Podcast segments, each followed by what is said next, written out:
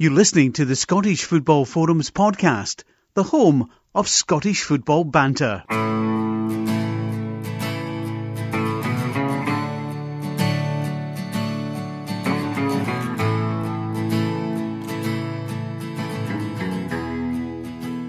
Hi, welcome to the latest episode of Scottish Football Forums podcast. We're at season 12, episode 22. I'm John, and tonight we're going to have a bit of a European reflection in terms of how well, or I should say, how they didn't do too well um, in Europe. So, joining me first of all, Josh Regular, Rangers fan. How you doing? Good evening, John. You good? I'm all right, mate. All good. Good. Uh, we've got Scott on. How you doing? It's good to be back on. Good to see you. Not that anyone else can see you, which is for the best. The best, Uh, the best, yeah. Aye, get that in there. See as you dig me out earlier before the podcast started.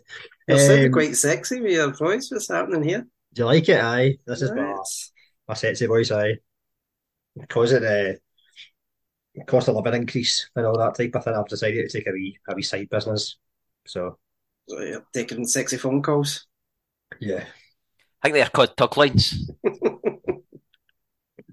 um, so we've got a couple of first time appearances on the podcast. So first of all, we've got Graham from the locker room, who's a Hearts fan. How are you doing, Graham? I'm good, mate. Thanks for having me on. Aye, good to have you on. Um, and we've got Celtic fan and student journalist Connor on. How you doing? I'm good, John. Thanks very much for having me on.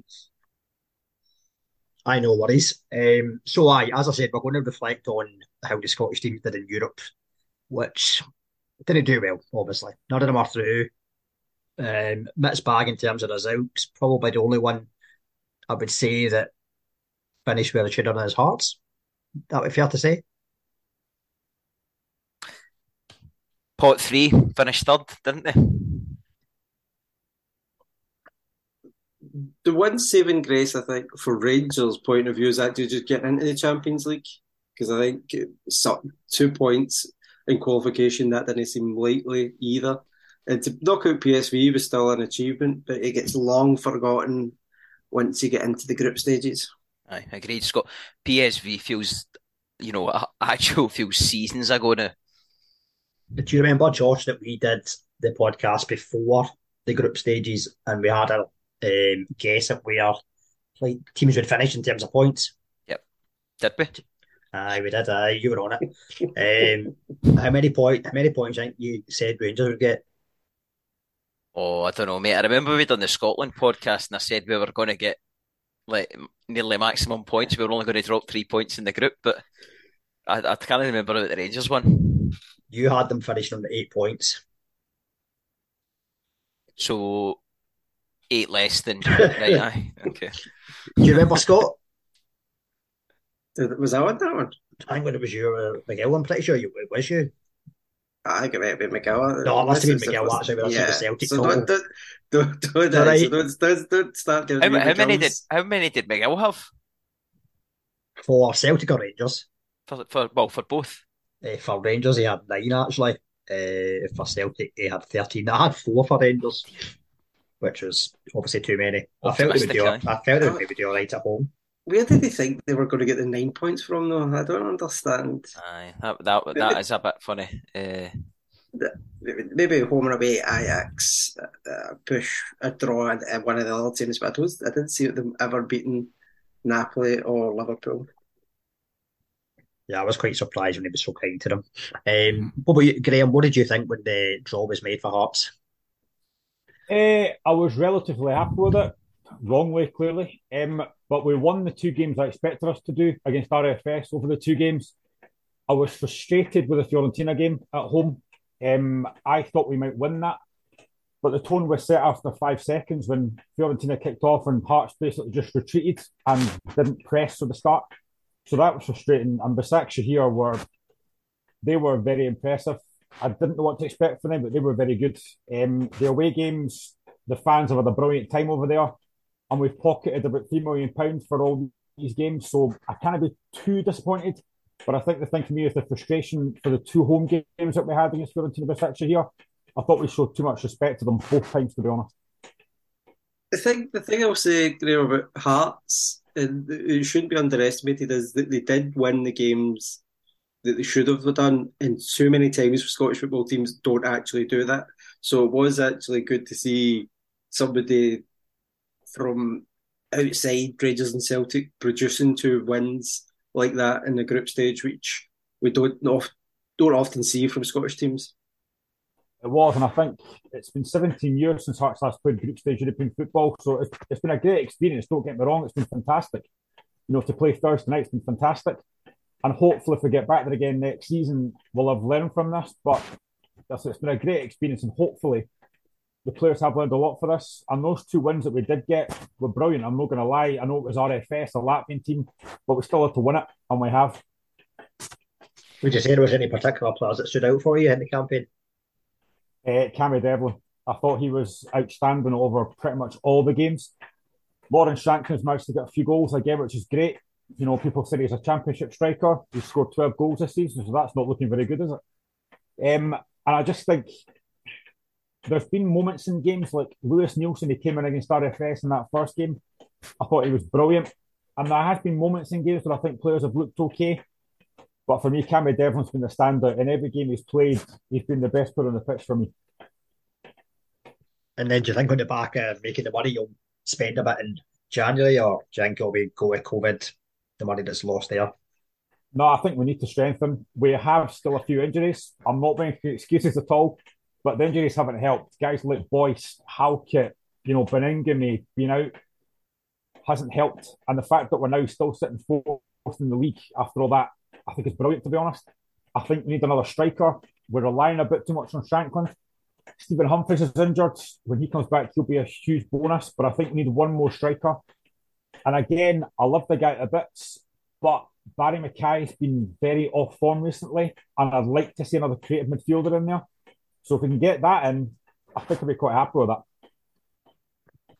Graham, I was I was going to ask you um, just about the about on Europe in general. Um, obviously, I mean, you went out against Zurich. Um, I mean, well, f- first, I'd like to ask you if you feel could you have done better in those qualifying games um, or, or not? I know the boy was it the boy Grant gets sent off in the crucial kind of set in the second leg of that playoff, um, and then you know it just I suppose bit me a tongue in cheek when uh, when you look at Zurich's group uh, in the Europa League, um, it was Arsenal, Bodo Glimt, and PSV. Um, how do you think you would have fared in that group? Would have got absolutely hammered in all of them, but it would have been brilliant. I mean, I'm not going to lie. When that draw came out and I saw what that draw was, I was gutted. Well, I've got a mate that's an Arsenal fan, and I would have loved that trip to London for that. But I mean, the Zurich game away from home we got the lead through Shankland's penalty, and we kind of did what we tend to do under Neilson. Now, I, think Neilson's done a great job, but we tended to sit back, and we were lucky to get a 2 1 defeat in that first game. The game at Tynecastle, that first half was one of the best performances I've seen from my heart side. We just couldn't score, but we dominated that game. And then obviously the second half, George Grant gets sent off for a second booking for the dive. Ridiculous. He shouldn't have done it and that kind of ruined the game after that. And when that draw came out and I saw Arsenal, I thought, gutted. I was so disappointed. But I was happy with the other draw. You know, getting Riga, getting Fiorentina, and getting Here, it was a great experience. I just wish at home we'd been a little bit more positive and a little bit more adventurous rather than sitting back and showing too much respect. I mean, Basaksehir, I've got a guy that cost about 20 million in Bertrand Traore. Fiorentina, I've got a guy in Luka Jovic who was at Real Madrid. You're talking about real quality but I just wish at Tynecastle had been a little bit more positive and I had more of a go. I think the thing about Fiorentina is it's obviously the name, you, you like Serie A and everything else, but if you look at the table, if you look at some of the results in Serie A this season, you could have probably felt as if you'd have had a go, especially at Tynecastle, a wee bit more. Um, but it's, it's sometimes hard for so for Scottish teams when they play a team from Italy and a team from Germany and things like that, they, they just kind of seem in awe right from the very go, and as you say, they step back and just think that they automatically need to defend rather than just taking it to them. I think they got into the game, especially, I think the reason I thought we had a chance against them was because RFS had got a point against them in Florence. So that's what gave me the thought that we could actually get something here. And then, as I say, we just sat back and just showed too much respect. Fiorentina haven't been great in the Serie A this season, so that's why I thought we had a chance. But it was a bit of a letdown. But to have won those two games against RFS, to have banked, you know, over three million for the six games we played and the two Zurich games, it's great. You know, it sets us up in a good stead. I mean, I'm not going to say we're going to spend all that money in January, but it's great to have that money there. And now, if we can finish third again this season, which has to be the aim, and get back there again next season, I think we'll have hopefully learned lessons from that. I think somewhere on the back of that, if you were to finish third again this season, then you'd be quickly establishing yourself as a third force in Scotland. Because if you were to continue that money again, it would blow every other team out of the water, with the exception of the top two. Um, so it'll be interesting to see what happens. You look, John. I mean, you you look at the fact that you know Hearts have now got a waiting list in their season tickets. Mm-hmm. I mean, can can anybody remember the last time a club outside the old firm had a waiting list in their season tickets? I, I can't. No, hundred percent. And I've not had a season ticket for a long time because, I mean, I try and take my lad to some of the games. There's only ten, but I take him to some of the games, but not all of them. And I would like to get a season ticket back again. And there's a feel good factor in the club just now. And it's been a while since that happened because not that long ago, Hearts fans, myself included, wanted Neilson gone after Brora defeat and after a few other defeats. So there's been a huge turnaround. But I've said this before in a few different shows that Neilson's only ever one defeat away from people wanting him sacked. So he's done a great job so far. And again, he's already said, and the players have said themselves, that they want to get back there again next season, but we have to finish third now. I'm actually quite glad European games are finished now because we can just concentrate on the league and that's hugely important. That money is going to help, but we need to finish third again. The, the thing about the money, when, when John was talking about becoming third force, that only happens if you spend that money that money wisely, and it's not always done again in Scottish football. You can see, there's a scattergun approach when it comes to transfers sometimes, and you, you think you just need to think of Hearts and Craig Levein as the kind of director of football and things like that. It can just be, you know, if you're if you're it's all very well getting that money in, and it's great for, for clubs to get the get, get money in, but you've got to spend it wisely, and that's not always easy. No, I agree because we've spent three hundred and fifty thousand pounds on Orestis Kiomourtzoglou, and I've not been that impressed with him so far. I know it's still early days, but at the moment, he's not done enough to really show that he's worth that money.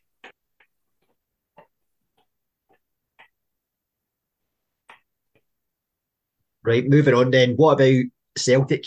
Before the draw was made, I think people thought it was quite a favourable draw. Do you say that was fair, Connor?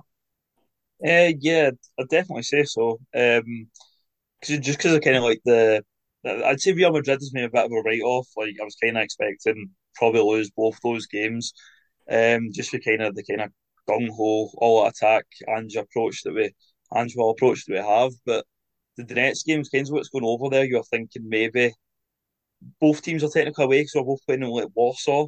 I mean? So I think we'll probably get a good result over there. Could take them at home, I think. And then um, the Leipzig game, obviously, Rangers had managed to get by them the season before. Yes, they had added talent to their team, but they were definitely beatable. But this season, it just felt frustrating, really, in Europe. Um, I was impressed with some of the football that we did show, um, but very frustrating, I'd say, to not at least get third in the group. Conor, do you think the biggest thing for Celtic was just the finishing chances? You know, look at it, it's, and it's it. I, I wonder if you know Ange is the best kind of manager in that situation in the sense of he will learn and he will understand quite quickly what kind of intricate changes that he needs to make to then improve. I think he is somebody who takes a wee bit of time, whatever the competition, even in the, the Premiership last season. I know he obviously won it in his debut season, but if you look at the start of it, he was just kind of finding his way, kind of finding his team. I think, you know, I wouldn't be hugely disappointed if I was a Celtic fan with the European performances. Maybe the results weren't there, but the performances in the sense of there's a bit of optimism. I actually thought performance wise, it was a lot better than under Rodgers, where it was just too kind of gung ho and it, it just seemed a wee bit more stable.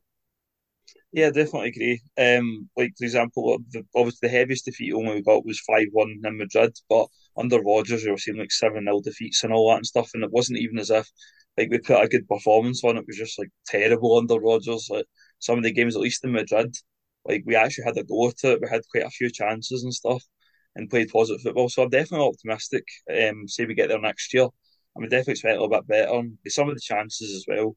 I'm having nightmares playing them back over on my head again, but um, another day, you take them, and the whole group's completely different. Um, so, also, I would say as well, a, a, a, few results didn't actually really go our way as well. Like for the other teams, like the Nets managing to get a point off Real Madrid, and then Leipzig going and beating Madrid at their bit. So, yeah, plenty of optimism.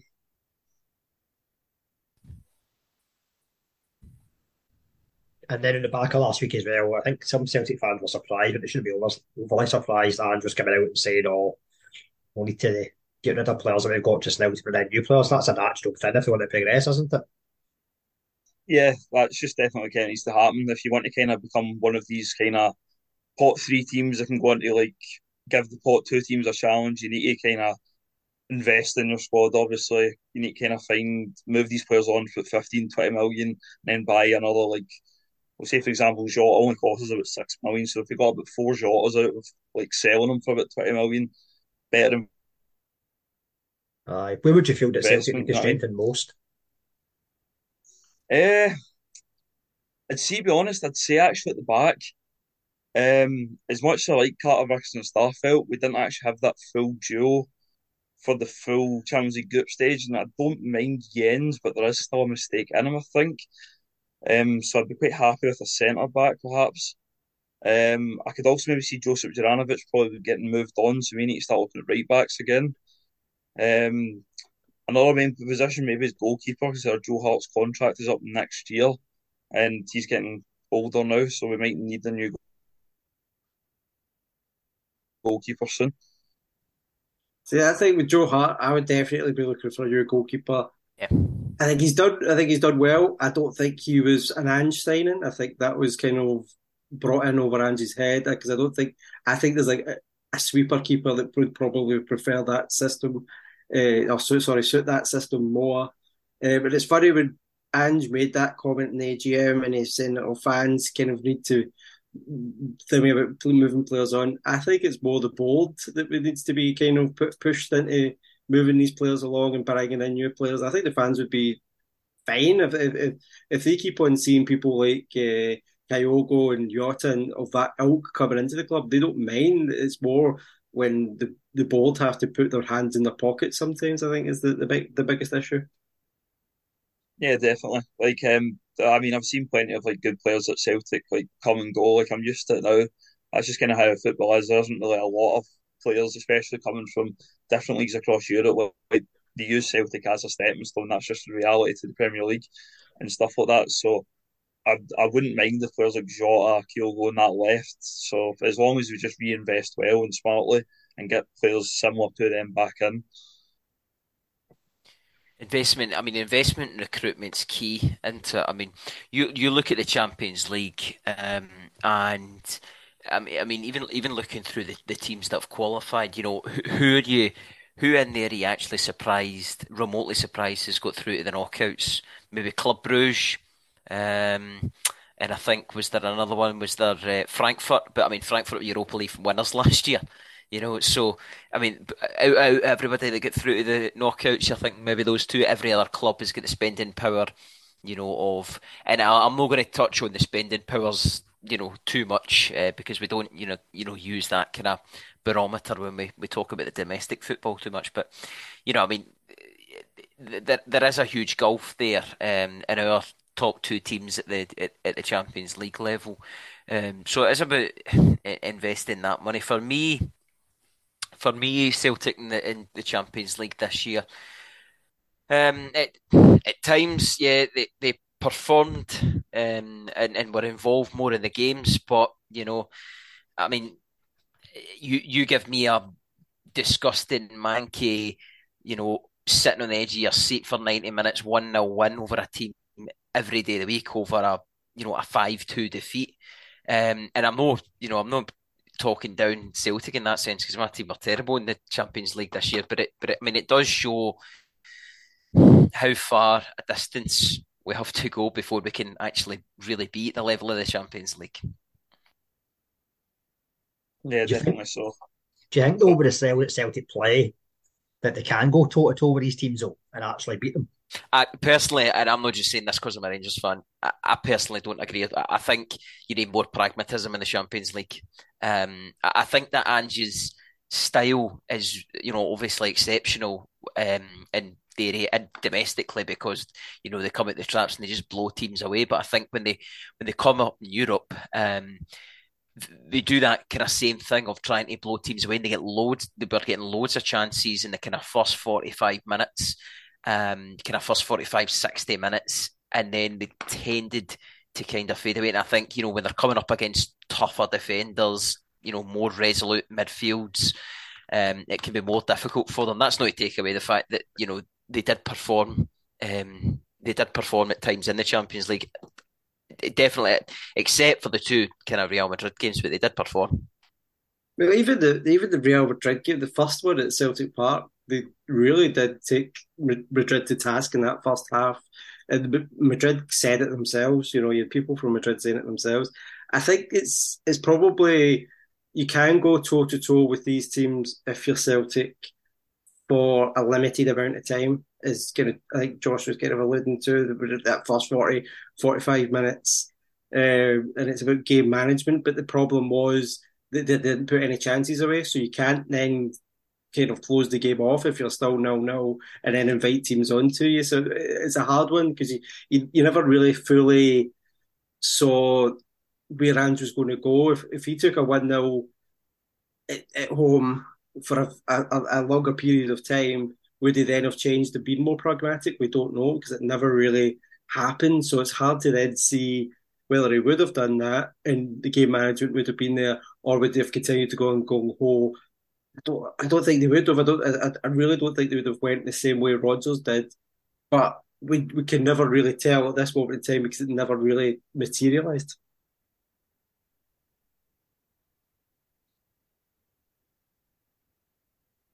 Yeah, I mean, um, sorry.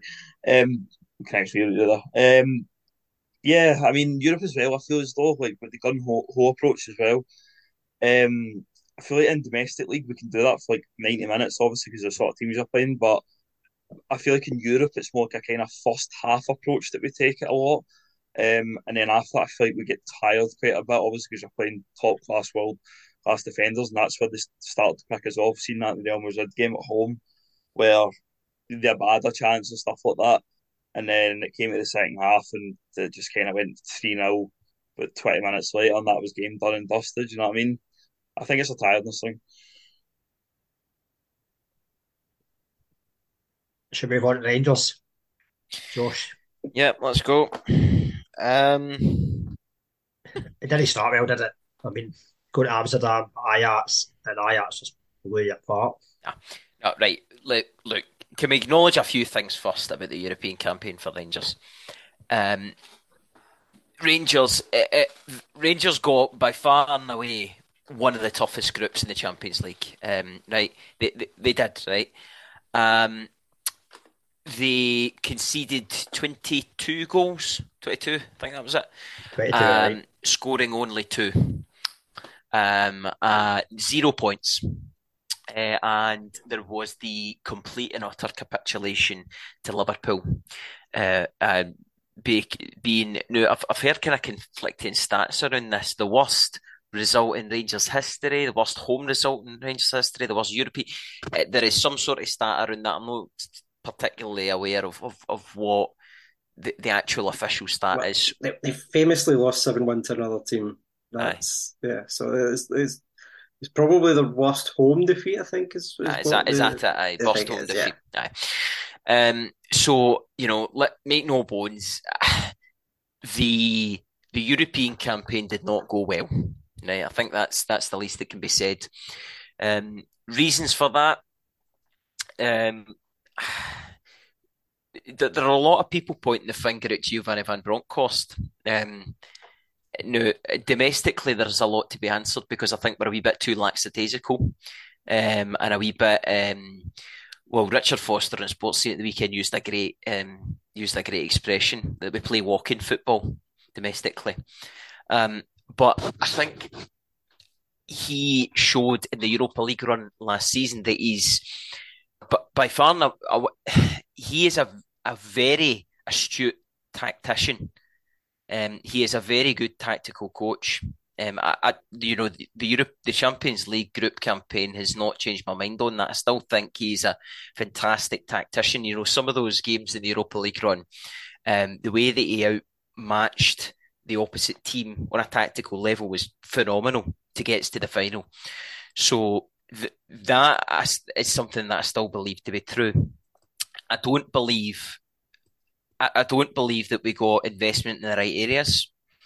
I do believe that we um, we're a bit too loyal to certain players and giving them new contracts after the end of last year. Um, and I think we gambled a lot on fitness for certain players. Um, I think that Rangers got rid of Leon Balogun on the assumption that Souttar was going to be able to stay fit. Helander was going to be able to get fit and there was going to be no injuries to Goldson or Davies because the boy Leon King has been hung out to dry, in my opinion. Um, and I just, I just hope there's not going to be any lasting damage to him here. Um, because I mean, you, you know, you, you're chucking an 18 year old and putting him against some of the top teams in Europe and taking some absolute droppings, it's going to knock his confidence. Um, I also I think he learned from sorry. it. I felt like, sorry, I interrupted. I think oh, no, he learned from it though the experience. A bit like when uh, Graham was talking earlier about Neilson at Hearts, young guy getting minutes. Yeah, I mean, learning, yeah, learning for experience. Um, I suppose, um, I, I suppose you're right, John. But but it's not just. I mean, it's not just that the issue with the centre backs and King. It's other areas of the pitch as well. Ridvan come in for five million. He's no played. Um, played two cup games, then come in and get injured. He's back out. Um, we didn't invest anywhere else in the pitch, really, apart from Colak, who has been a revelation domestically. Um, but instead of investing in midfield, we gave new contracts to the likes of McGregor, Davis, Arfield, um, and we got, you know, a 20 year old Bayern B player on loan, and we got a boy in Rabbi Matondo that, you know, on paper you think could have potential, but has you know even been terrible domestically. Um, and we know what Ryan Kent's like. So the, the investment was not Ryan there. Kent. Your pal Ryan Kent. The investment was not there from the club. Um, not to say that that's why that's the sole reason for the, the but you know the, the, there was a conglomerate of, of reasons that Rangers Champions League campaign went as it was, as terribly as, as it did. See on the point I Kent, and also obviously Morelos. Been a big, Morelos? Morelos, even I. Um, has that been a big financial mistake by Rangers not actually selling them in the summer? Yeah, yeah. For me, for me, Kamara, Kent, Morelos should have still sold them when the stocks high. Well, they're um, out of contract in the season, both yeah, Morelos yeah, Kent. Yeah, yeah, and, and, and, yeah, and they will grow. Um, I have no doubt in my mind. But the thing is, I mean, the thing is, this is where I get a, a chance to rant what team is going to? I mean, see Morelos, he he sees himself as a top kind of eight English Premier League or a top, you know, top four or six in, in one of the big European leagues. And Kent himself sees himself as a Premier League player. You know, can any can anybody on this pod name me a top European team that is going to be looking at them right now? I think Kent Kent's high level championship at best. You weren't saying that last season. No, I wasn't because last season, last season he was performing better. He's not performing at that level now. You know, top players, top players perform consistently season after season. Ryan Kent hasn't done that. Um, and Morelos, I mean, I seen a picture of Morelos the other the other day, John. Um, and I, actually, it was actually remarkable to look at how skinny he was, how how much thinner. You know, he, we, I mean, I know we talk that we have a joke on the podcast group chat about big fat Morelos, but holy fuck, he's he's huge, and that's that's attitude and unprofessionalism. I, I don't think it is. I, I I'll stick up for for Morelos. I think Ken is a, a bit of an attitude. I think I think he just doesn't see himself at Ibrox anymore. I think he was never consistently good enough. Um, he could change games, he could change big games, uh, but you know when you compare him and the, the kind of most comparable player to probably compare him to is Jota at Celtic, is Jota's much more consistent, much more of a kind of danger in every kind of game aspect. Um, I think the big one of the big issues I think for Morelos is he's one of those players that when he gets injured and he was a kind of hampered uh, thigh injury that kept out for a few months, he puts on weight, and it takes a bit of time to actually. You see it. It was a couple of seasons where it was. Um, it was pre-season. He was injured at pre-season. He came back and he wasn't fit enough right when he first came back, and it took about three or four weeks. Scottish press lambasted him, and then he ended up being the top goal scorer that season. It's so I would say I, I don't think it's professionalism for Morelos.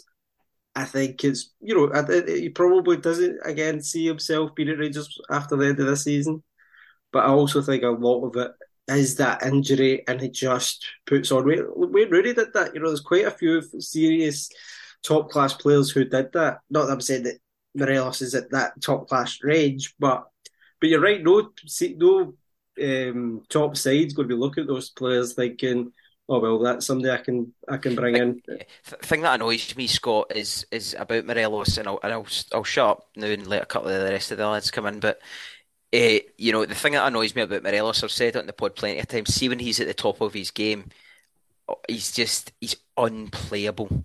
You know, when he's fit, when he's sharp, and you know when he's good to go, he's absolutely unplayable. And that's when I see a striker that could play, you know, I mean, I'm not, I'm not saying Real Madrid or something like that, but I'm saying he could play at any level, you know.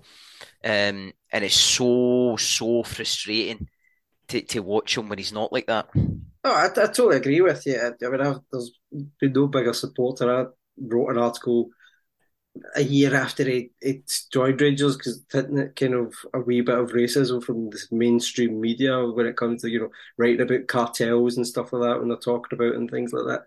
And uh, you know he is a very good footballer on his day. I don't think he's at a level that he thinks he is. I don't think he's probably in that kind of top echelon of European football, a really, really top club but probably one step below if he were to keep fit and have the right attitude for it.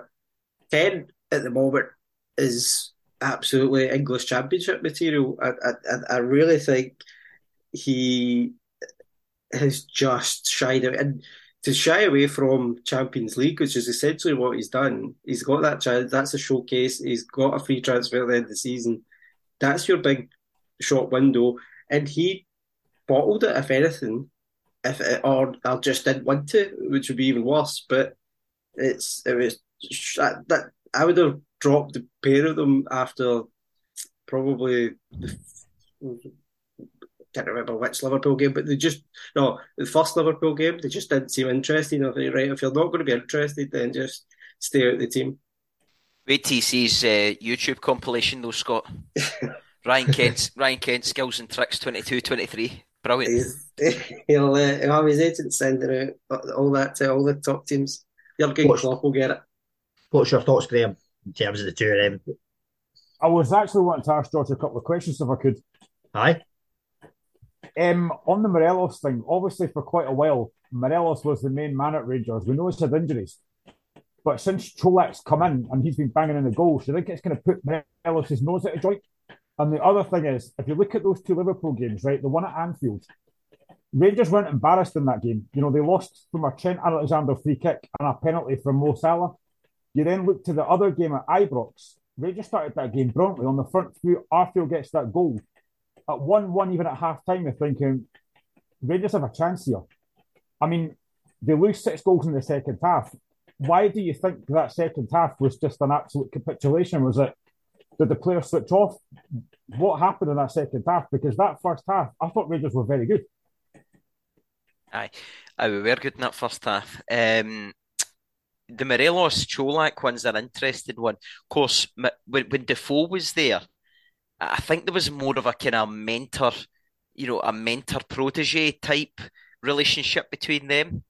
Um, and and you know Defoe could always come in and score goals, you know, for fun. But Morelos was always still the main man and would start every game. But I, I think you know, if has Čolak come in and is there more of a rivalry there? I'm not sure. I don't know. Um, you know, Morelos always seems to be happy and smiling when when Čolak's scoring, but you know, maybe that is an element of it. Um, is, is that he, sees someone that is competition for him that he just can't right now in his current state of fitness, his current state of mind, that he just can't compete with and he can't get ahead in terms of the team. Um, and like Scott was saying, he maybe needs a run of games, but when you've got Čolak on the form that he is, certainly domestically, you know, he's not going to get a run of, a, a, um, he's not going to get a run of games, you know, so um, there's that, I suppose. I'd like to know what that dynamic, dynamic is like. See quickly on that, Josh. Aye. Why not try the tournament winner? Just don't it's it's and I, I just don't think it's Giovanni Van Bronckhorst style. He come in and he, he one of the first things he said when he come in um, as the manager was said four three three. That's the Dutch style. That's you know that that is that's what I'll play four three three. If you look at his final teams, they're the exact same four three three with a kind of big target man esque focal point striker. Um, so I, I just think that's sort of Van Bronckhorst thing. I, I I don't know. I've never been a fan of two strikers, and you know it's not often you really see two strikers anymore. Um, it's normally that kind of one striker with, with several kind of moving parts interlinking up the front, isn't it? Um, so that that I mean that would be my response anyway. But just on the the Liverpool capitulation um, attitude thing, definitely for me, a lot of them. I, I was at that game um, and the, the place was rocking at half time. Um, and then the second half, it was just, you know, players' empty jerseys in that game, particularly. Um, I, I think no excuse. I think the start of it was losing Goldson and Jack. I think that didn't help. I've yeah. never ever seen. Yeah, I've never, I've never seen any team. Game changer. Mind, Game changer. Never mind Rangers. I've never seen any team just basically stand aside the way that happened that game. That was was beyond bizarre. It was almost as if they stood up, lifted their arms, and said, "They go have a goal." It's like, oh, Harvey Elliott, you've no scored yet. On you go, son, you have a goal. It was absolutely bizarre. It was like musical statues. It was. You could, aye, you could say the difference as well was that Liverpool had launched Ibrahim Salah off the bench.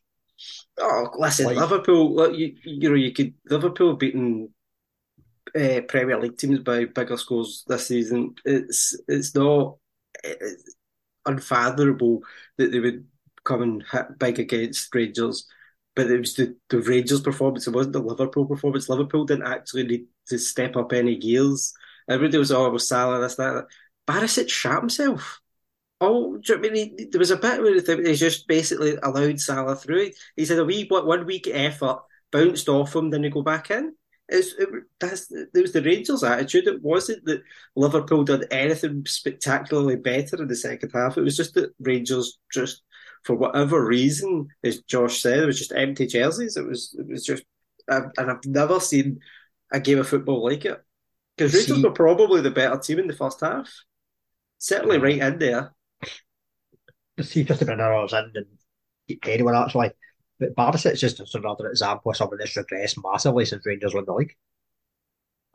Yeah, ma- mass. He's regressed massively. He just backs off whenever we've seen it. This we've seen it in two of the Celtic games now. The the the uh, three 0 and the four 0 He just backs off and backs off and backs off. I don't know what it is. The Europa League final as well. It's big games. He's now. Yeah, I don't yeah, know if it, yeah. that one thing over Celtic where they, they put the ball over him and that was it. It's killed. It seems to have killed his career in big games because he, he used to be more consistent in big games. It was actually something the Rangers could rely upon.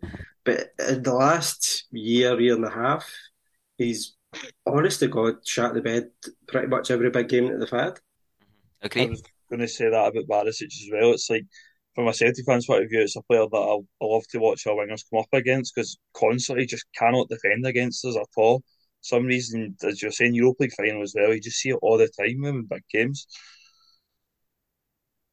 As a, I mean, as a Celtic fan just now, do you have any kind of fear about Rangers putting in a title challenge?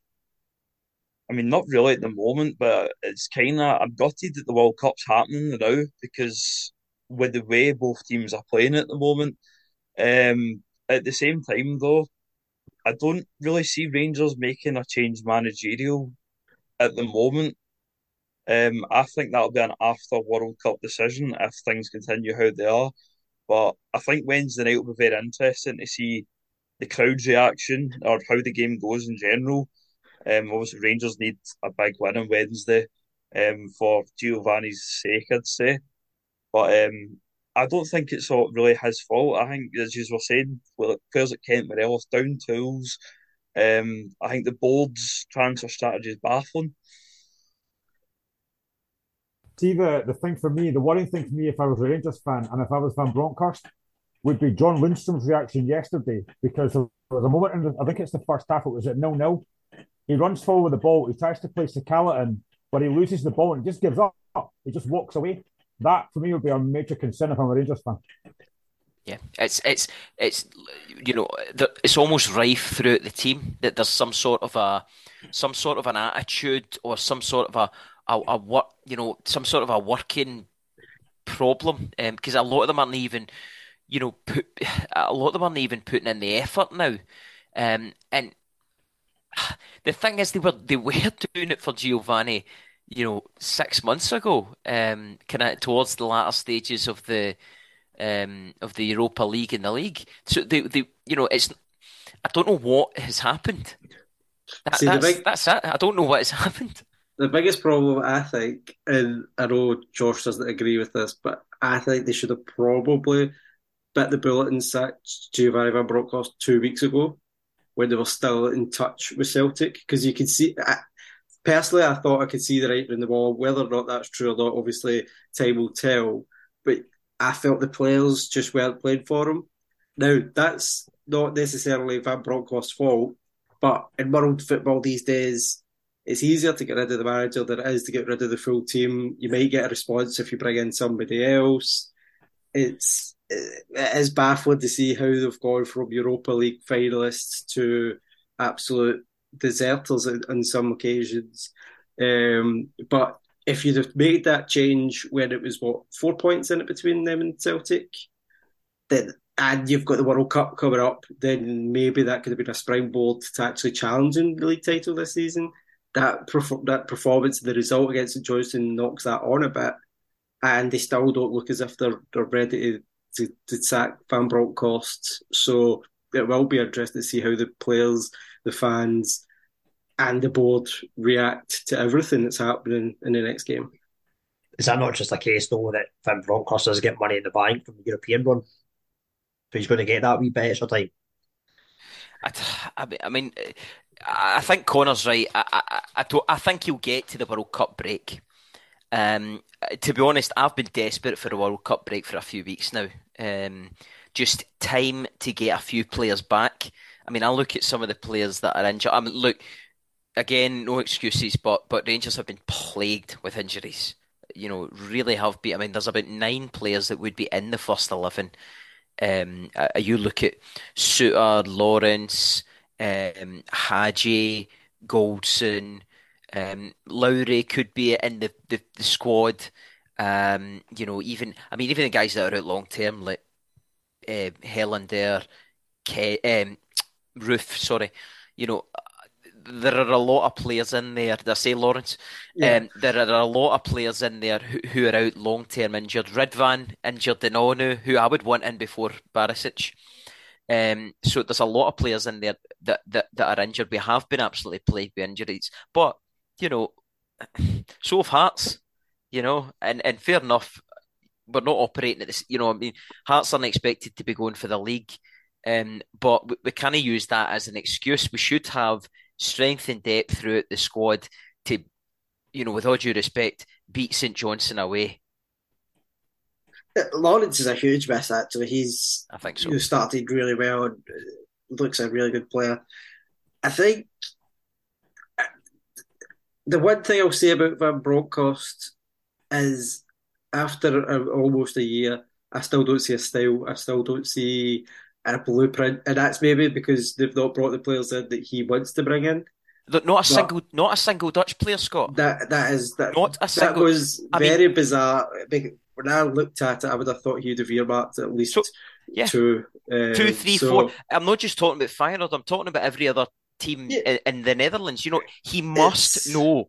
He must have loads, and that's when you look at it from you know what's going on behind the scenes. Who's signing the players? What is the transfer policy?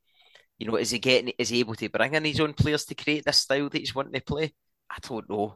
Is that not why Gerrard left though? Because the board weren't willing to back him. He did, and and Van Bronckhorst took us to a Europa League final, presumably bringing in, you know, and got us into Champions League. You know, so I mean, you're talking. There's your budget has increased probably by double or, or whatever. Um, so where has that money went? You know what I mean? It's not all went to Edmiston House. And then Bassey and Aribo go as well. Bassey, Aribo, Bassey, Aribo and Patterson the the thing is with Gerrard, Gerrard left because it was the Premier League and it was a team that he thought they could do. Get it up him, by the way. that he thought he could get into the top half of the Premier League. That was Gerrard was always going to go to a team that he thought he could kind of revitalise and take to the top half of the, the Premier League. It's the same. Yeah. There was that though, but I think he was concerned about the fact the board were were yeah, probably, it probably. It's not that they wouldn't back him. They might not have had those funds then that they certainly should have now. As Josh was saying, it's all since Gerrard's left that they've sold those players that they've got to that European final. Um, there's talk of takeovers and all sorts. So you know, it's obviously the Edmiston's house is, is happening with the museum and everything, but that's not going to take up the, the whole chunk of money. Um, and supposedly there is no other money there for big transfers after this. So talk when. I say big, I don't mean like Premier League big. I mean like Scottish Premiership big. What Ronaldo's not coming to Rangers? Well, yeah, it's it's funny because you say it and then you think of the, the Ramsey deal and you think of how much money they must have.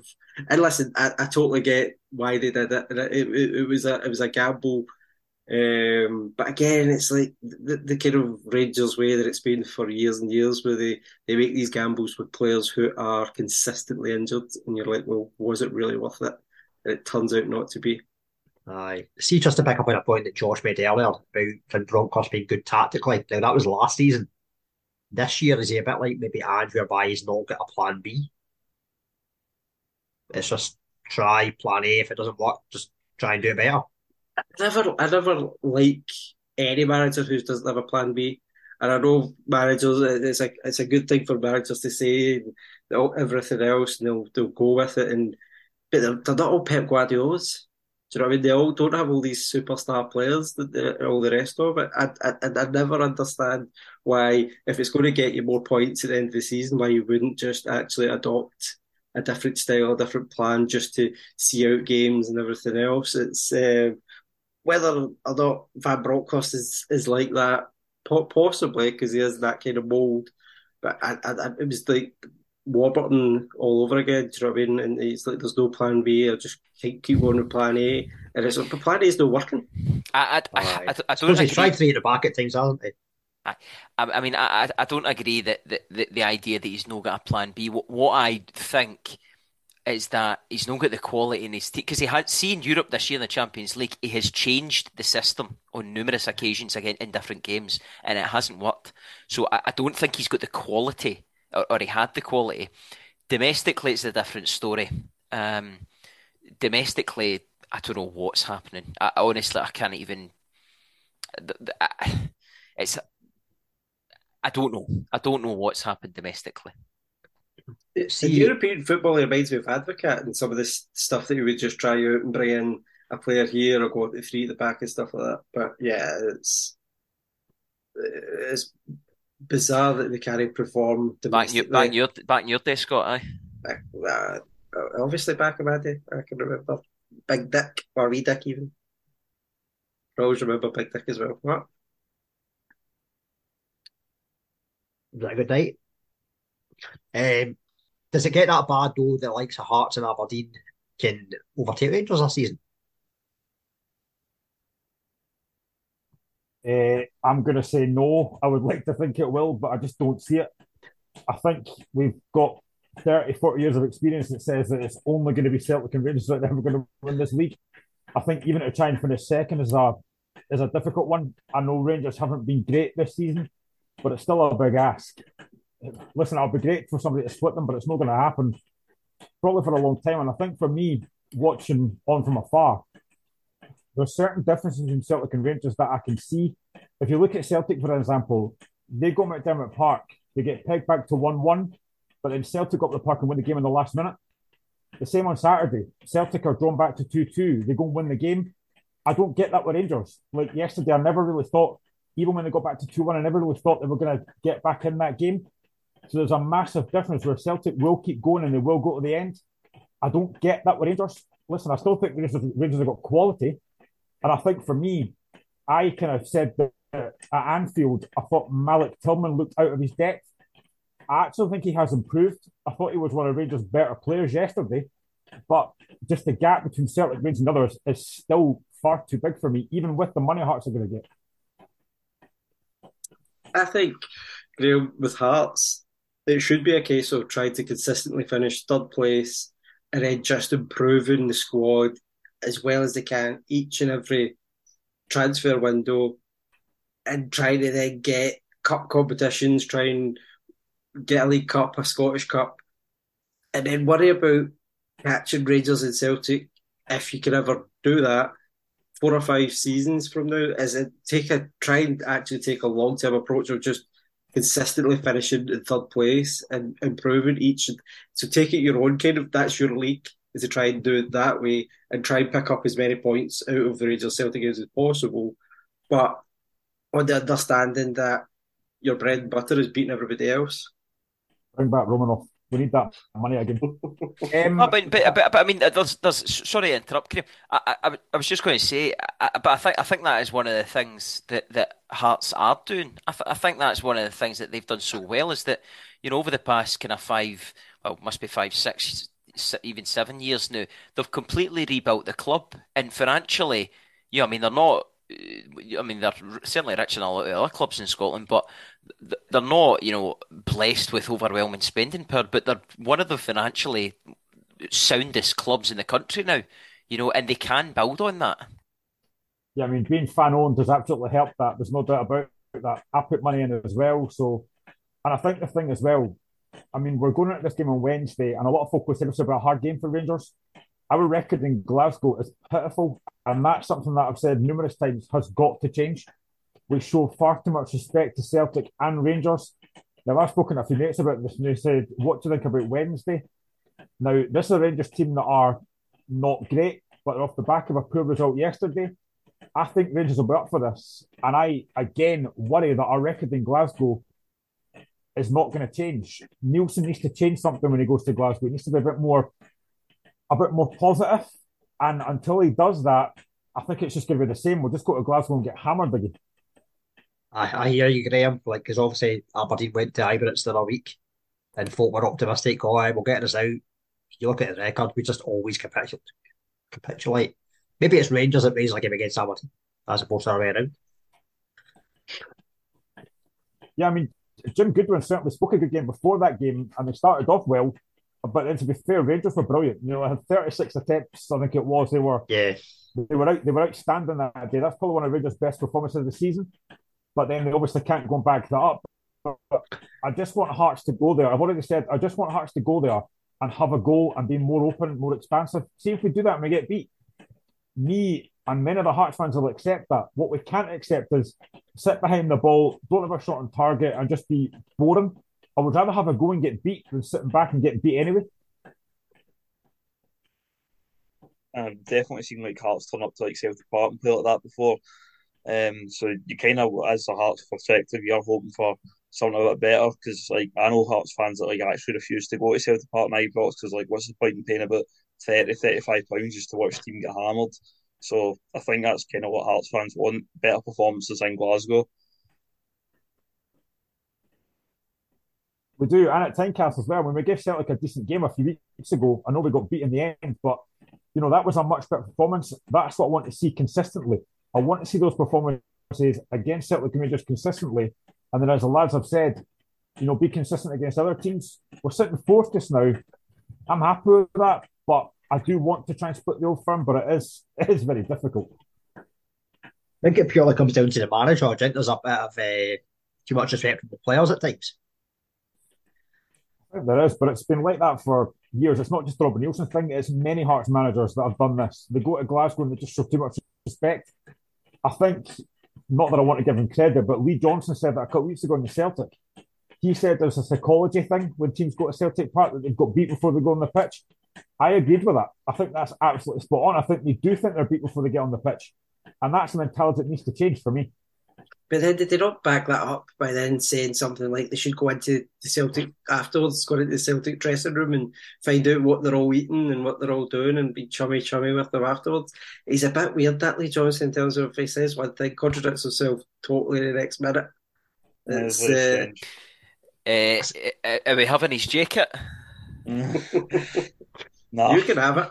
Right, it's a cracker into it. Oh, dear man. You can maybe get it from a, maybe it's a professionalism point of view. Like you look at maybe he's thinking like be more professional. I don't know. Mate, there's a. Eh, do you know what it reminds me of? I don't know if, if, if I hope some of my listeners are Sopranos fans, but there's there's a jacket in the Sopranos, right? And it, it it's this. It's this. There's an inside. Any Sopranos fans listening will know what jacket I'm talking about. The jacket. It's this jacket, man, right? And it is fucking hoofing, man.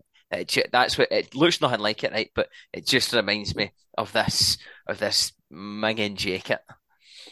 You go back to he probably did John mean a bit professional, but he didn't need to say it publicly on TV because then he's just basically calling these players unprofessional, and it, it, it just looks like he's then going a bit too far up Celtic's backsides as well. It just it's just an awkward an awkward statement to make I think I just think the guy's a wee bit awkward. Full stop. Aye, he is, isn't he? I love it personally. Maybe you guys sent him over there to do that. Well, there's the next Jabo after all. Agent uh, Johnson. Uh, exactly. Johnson,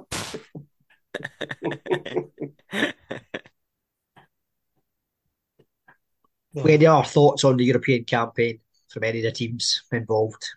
Anything we've not touched on? We didn't touch on Dundee United because that's because Jeff aye, chasing a mouse. Oh, mouse! Uh, there's obviously you know it, when we've mentioned that we were going to talk about European campaigns. He's talking about he's chasing a mouse, and when actual reality is he's a wee mouse. He's, stole, he's, stole, he's stolen your excuses, yes. and it's funny because again they picked up a result nobody really expected against the uh, AZ, and then just again, a bit like Rangers, just went there you go, have as many goals as you want. Who's not scored yet? It's it, it was another kind of just letdown, wasn't it? I uh, I don't know if anyone else would agree with this, but I genuinely think, and I might be wrong here, I genuinely think that Jack Ross is one of the most overrated managers I've ever seen. I look, I, I think you know personally, Graham. I think he is relatively young. You know, he's kind of 40ish, isn't he? Um, he is a fairly kind of good looking, kind of young, clean, clean, you know, handsome guy. Um, and I think a lot of people often mistake that for being a good manager. Um, you know, like Derek McInnes.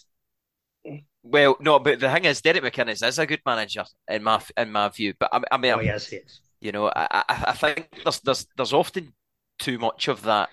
You know, I, I, too much of thinking what, what what appears a bit sexy on on the front is is you know is good throughout. I mean, you look at somebody like Dick Campbell, right? And I'm not just talking about appearances here. I'm talking about the whole package of, you know, Dick Campbell's. But you're, you're talking about Dick Campbell's package. no, but I'm talking. I mean, I'm talking about that that whole thing about you know being an old school kind of, you know, um, blood and thunder type manager, you know, old guy, nearly 70, seen it all, done it all. Nobody in the Premiership wanted to take a chance on I know he, he wouldn't have wanted to go full time anyway. I think he's on record by saying that. But nobody wanted to take a chance on him. Davy Martindale's another one. I, I mean, I'm not saying I want Davy Martindale at Rangers. That's exactly what you said. Oh, no, no, I, am Please not, make it happen. Make it happen. but, but, but, but, but, do you know what I'm saying? Davy Martindale yeah. is overachieved. I, I mean, why were Dundee United not looking at Davy Martindale? You know what I mean? But I think Martindale's got a special relationship with Livingston because of Livingston giving him that opportunity to begin with. But I think the thing with Jack Ross is he's got a tactics board and he plays a bit of drafts, and people then get kind of lost in his kind of sound bites, and it's just I, I never seen enough of enough of it. yeah, enough of it at Hibs. Certainly nothing, you know uh, to write home about in his short term at Dundee United. And yeah, it's just a kind of maybe back in the day you would call a hipster appointment. That's just you know it, it, it's one of those. He talks a good game, but isn't actually good enough to be at a level where he thinks he should be. The the concerning thing from his point of view would be how quickly he lost that dressing room. Like where where does it where does it go next? I, but I, don't, I, I think you know, you know, just from I, I don't know anything about this, but but rumors rumors I've heard on Twitter there was a few characters in the dressing room that that were you know stirring up a bit of trouble, and I'm not surprised at the names that were tipped for it. But everyone knows the names, but, I think. Yeah, but the, the, the, the, best managers deals with those people ahead of time and understands what's going to happen beforehand, and he got sunk by those players means that he wasn't up to the job. Whether or not they they helped, of course, you know that's what happens. But the best managers always spot that kind of trouble before it actually begins. Scott, do you want me to name you some of the trouble players at Pollok? All of them at the moment. If they're losing 2 0 to your mob. I think the uh, the biggest surprise to me was the fact that Thomas Courts had left to go to Honved and he'd obviously left again. I think those United players had a lot more respect for Thomas Courts than they did for Jack Ross. It's lucky Jeff isn't on because Jeff like didn't like Tom Courts at all, even though for a first season he did he did a really good job, I think. And I don't watch Dundee United every week, thankfully. The thing is, if you look at Shankland at Hearts, you look at Shankland in the Championship with Dundee United, and they couldn't get that from him in the Premiership. That would be, in the, the court was it course that decided to let him go. And obviously, they got a decent amount of money for him, but they never really got him firing in the, the Premiership. I I think part of the problem with that though is like if you look at Hearts, the service that Shankland is getting at Hearts compared to the service at Shankland was getting at Dundee United is night and day. It's like complete contrast. No, but people were still like uh, Clark and things were still scoring at Dundee United. It wasn't that nobody was scoring. It just wasn't that Shankland wasn't even playing. You know, he was getting left at the team. So it's not as if it was. It was. It was. It was down to tactics of how they were playing football and how they obviously wanted their strikers to play.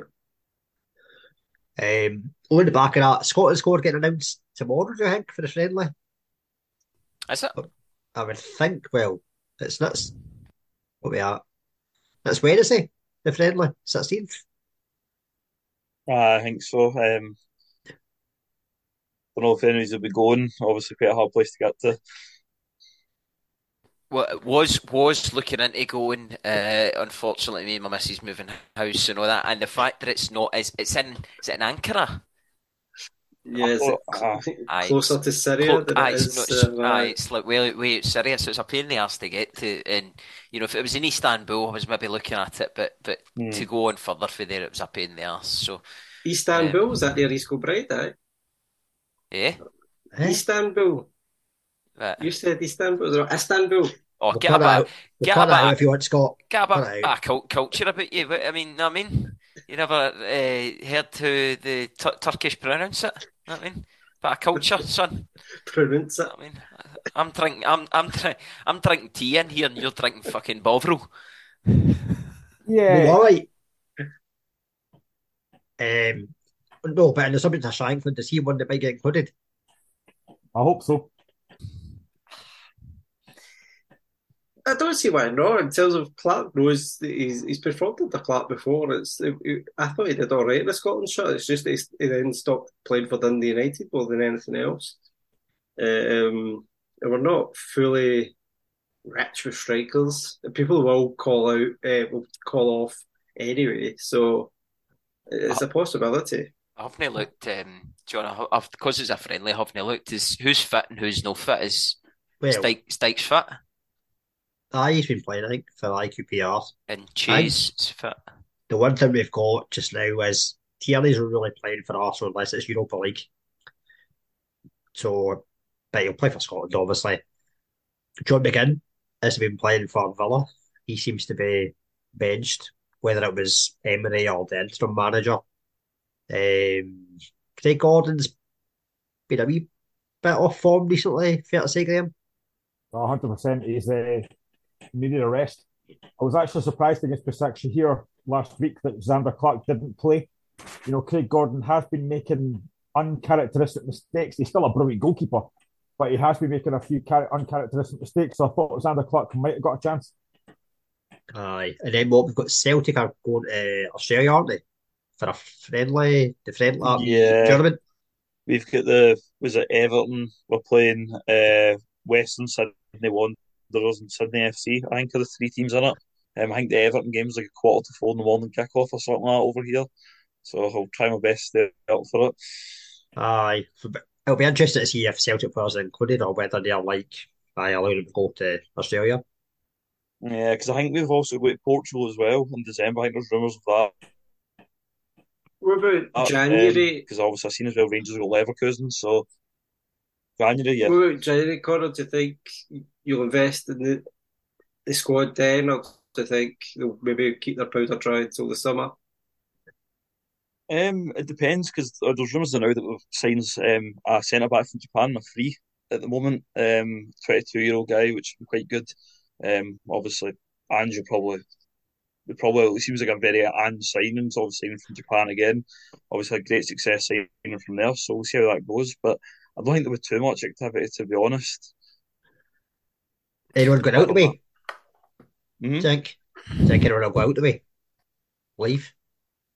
Um, oh, I don't think MD will leave. No, um, I think if they'll be to stay the summer though, I think a few players will start to move on. I could see maybe someone picking up, as we were saying earlier, one of the big players like Jota or Hatate or something like that. Yeah, I could definitely see a big outgoing. Connor, I think I think conversely, I think Celtic probably will do the smart bit of business. You know, if if they do go on and kick on and win the league, which I think they probably will do, um, I think they'll be a wee bit more shrewd with their business, and they probably will move. You know, the likes of Jota, possibly Kyogo, um, possibly um. You know, the, the boys that are going to rake in the money. I think they probably would move them on when their stock is particularly high. Um, and that, you know, that would be the difference for me. I think O'Riley's probably going as well. I think Yeah, O'Riley, there's aye. lots Aye. of good talk about him, you know, because he's such a good player, Brighton and things like that. So that's probably one that would Well, leave, that'll I'd help. suggest. That'll help Billy Gilmour, eh? Won't it? If O'Riley Aye, to let's, Brighton. aye, let's, let's, Mhm. let's stop, let's stop touting, touting competition for Billy Gilmour. Scott, he can't get a game. Gilmour will go back to Chelsea. Mm, we'll How see. Potter's way. could Um, uh, Graham, did you have a question for Connor? I was just going to ask Connor, um, could he have imagined that start of the season that Greg Taylor was one of Celtic's most important players? I think Taylor's been absolutely outstanding this season. Yeah, I, I absolutely. I didn't expect that at all. Um, he's been brilliant this year, and obviously, as we're saying about kind of the Scotland list, um, I'd absolutely love him to be in the team for the Scotland game. I don't know how it's going to obviously work with the Sunday Super Cup, but um, I would love to see him in the team sheet for Scotland. Obviously, with Tierney not playing that much, um, but no, I didn't expect that at all. Very happy, and he's a contender for Player of the Year for me already. Um, so he is, uh, but hopefully he's one of the ones that ends up staying. To be honest, I couldn't see him moving on, but yeah, star performer. He's done well as well with Bernabei coming in, and he's kept his place. Yeah, um, obviously Bernabei, I like Bernabei. Obviously, didn't really kind of go off to the best start with the kind of drink driving sort of thing. Um, but um, maybe a wee attitude issue there. But other than that, I think Bernabei's been good. But Taylor, Taylor you can't take him out of that position at all. You can't even think about replacing him either anymore. I think Ta Taylor, um, I, agree with you, Connor. I don't see Taylor going. Um, but I mean, he's had- he's had some paper round with Scotland. Do you know what I mean? I mean, he's two or three years older. I think no, is he younger than Andy Robertson or older? Um, younger. He's younger than. Robertson, but older than Tierney, isn't he? Mhm, yeah. Um, so so he's he's in that kind of limbo where he's unlikely to ever have any sort of glitter in Scotland career because he's got the two, you know, vastly superior. Le- well, I say vastly superior. The, the two superior left backs uh, in ahead of him. Not not to say that he isn't a top class left back, but I wonder if there will be a wee thought in his head where he sees his two Scotland counterparts kicking on to the Premier League and, and doing absolute, you know, doing absolutely amazing and thinking, you know, could I do that? Um, Hmm. I wonder, I, I, but again, uh, that's just devil's advocate. I don't see him leaving Celtic. And uh, would you would also have to factor in a Premier League team being interested in him as a got you know you never know with these sort of situations if uh, if that would I would imagine maybe an English Championship team. But again, I don't think he would leave Celtic either. I don't see any reason to. Um, so going back to Scotland squad, any surprises we expect? Oh, surprises. I mean, the only one that folk keep, you know, tipping is Gauld. You know, um, I would just like to see him get a game for Scotland in some capacity before we lose it. The chance, mind you, if we played against Turkey, it wouldn't really matter, would it? Um, so uh, he would be the only one. I mean, this and this is the thing we've talked about a lot in the pod, John. It is a good thing that the Scotland squad is predictable. You know, Aye, it- but it might be a bit, might not be a, like a first team squad this time. I think it would be a friendly. yeah, might be some, I th- might be some players missing, but I think the core will still be there. I think if you've got Gauld, if you've got Gauld and Morgan from the States, Sorry, who? Sorry, who? Lewis Morgan. Not, not, not before So that. he, he was doing math with Morella's earlier, but I like Was it? mispronounced his name. So- uh, I've got the gold though. I've got the gold, Ra- gold, Ry- Ryan Gauld. Gold, gold, gold, gold, anything, any, anyone, all of them, all, all Gold, five no, mate, them. no, mate. You're thinking you're Newton Men's toilet seat. uh, just wait till you go to Ba- Battlefield, my friend. You'll see that your, your all your prices will rise for that. Don't worry. Uh, but you know, I, I think I would like to see those two players coming in because I don't think it will be a full strength squad. Um, I think people will take um, holidays and things. I don't think they'll they'll be. And it, there's nothing wrong with Clark actually looking at a few different players anyway. I, I would like to see that in this this squad. Can I throw one in there? Aye, Stevie May, potentially. I can't see it. The one thing I was going to say earlier is like Friendly. someone that's like not had a good career for Scotland, but he's been scoring goals recently. McBurnie. I don't know Uh, whether Has he, been, has he been scoring goals? Yeah, Aye, he has been scoring, but I've never liked him for Scotland. nah, Nah. Never. I, I, I think he's one of those characters as well that I think, aside from being a footballer, he seems a bit of a, a twat. Fair to Uh, say. I would like to, yeah, I would like to see him having a year year of scoring goals and not making any headlines in the front pages or social media before we kind of get him back in the squad. To be honest, yeah, I think Stevie May is probably more realistic at, at this moment in time, actually. Aye, I can't think anyone else that might push somebody in. but because he not Lewis Ferguson might come much, have back in the squad. What's that? Oh, he? Yeah, Lewis Ferguson, uh, he should come back into. it, I would imagine. yeah, yeah, we- he's doing brilliant in Bologna. Sorry, I, I, I've, I've got one I was going to throw in, Scott, if you want. When you go, yeah, when you go. I was going to throw in one, James Forrest. Yeah, he's been brilliant recently, to be fair. Very good. Um, just depends if he would actually fit in Clark's system. Yeah. Do you know what I mean? That's the only thing I can think of. But yeah, I'd love to see him in. It was kind of similar to kind of the su- for the summer. I always wanted to see Scott Wright involved more, but it was just like he never could fit in the system. You know what I mean? Can we chuck his brother in too, just for a laugh? Hey, you say that he's, he's been honestly. I mean, if you took if you take the whole season and you think who's been the best Forrest in Scotland, you, you would definitely say Alan Forrest. Yeah, the agree. Yeah. Aye, we'll see what happens anyway um, with that one. Um, I think on that note, I think that's us finished for the, the night. Um, Connor and Graham, thanks for coming on. No worries, Thanks thanks for having having us. us. Uh, Scott and Josh, pleasure as always. Thank you. It's good to be back on. Pleasure as usual, amigo. Aye, we're turning into like all of us not being regulars. That's how it's getting to the point. Do I like to call you a semi-regular, Scott, and all that? I've not been on much Oh, it certainly yeah. has been. Certainly has been this season. That's for sure. It's the only semi you're getting at your age, John. Oh, right, okay. On that note, right, cheers everyone.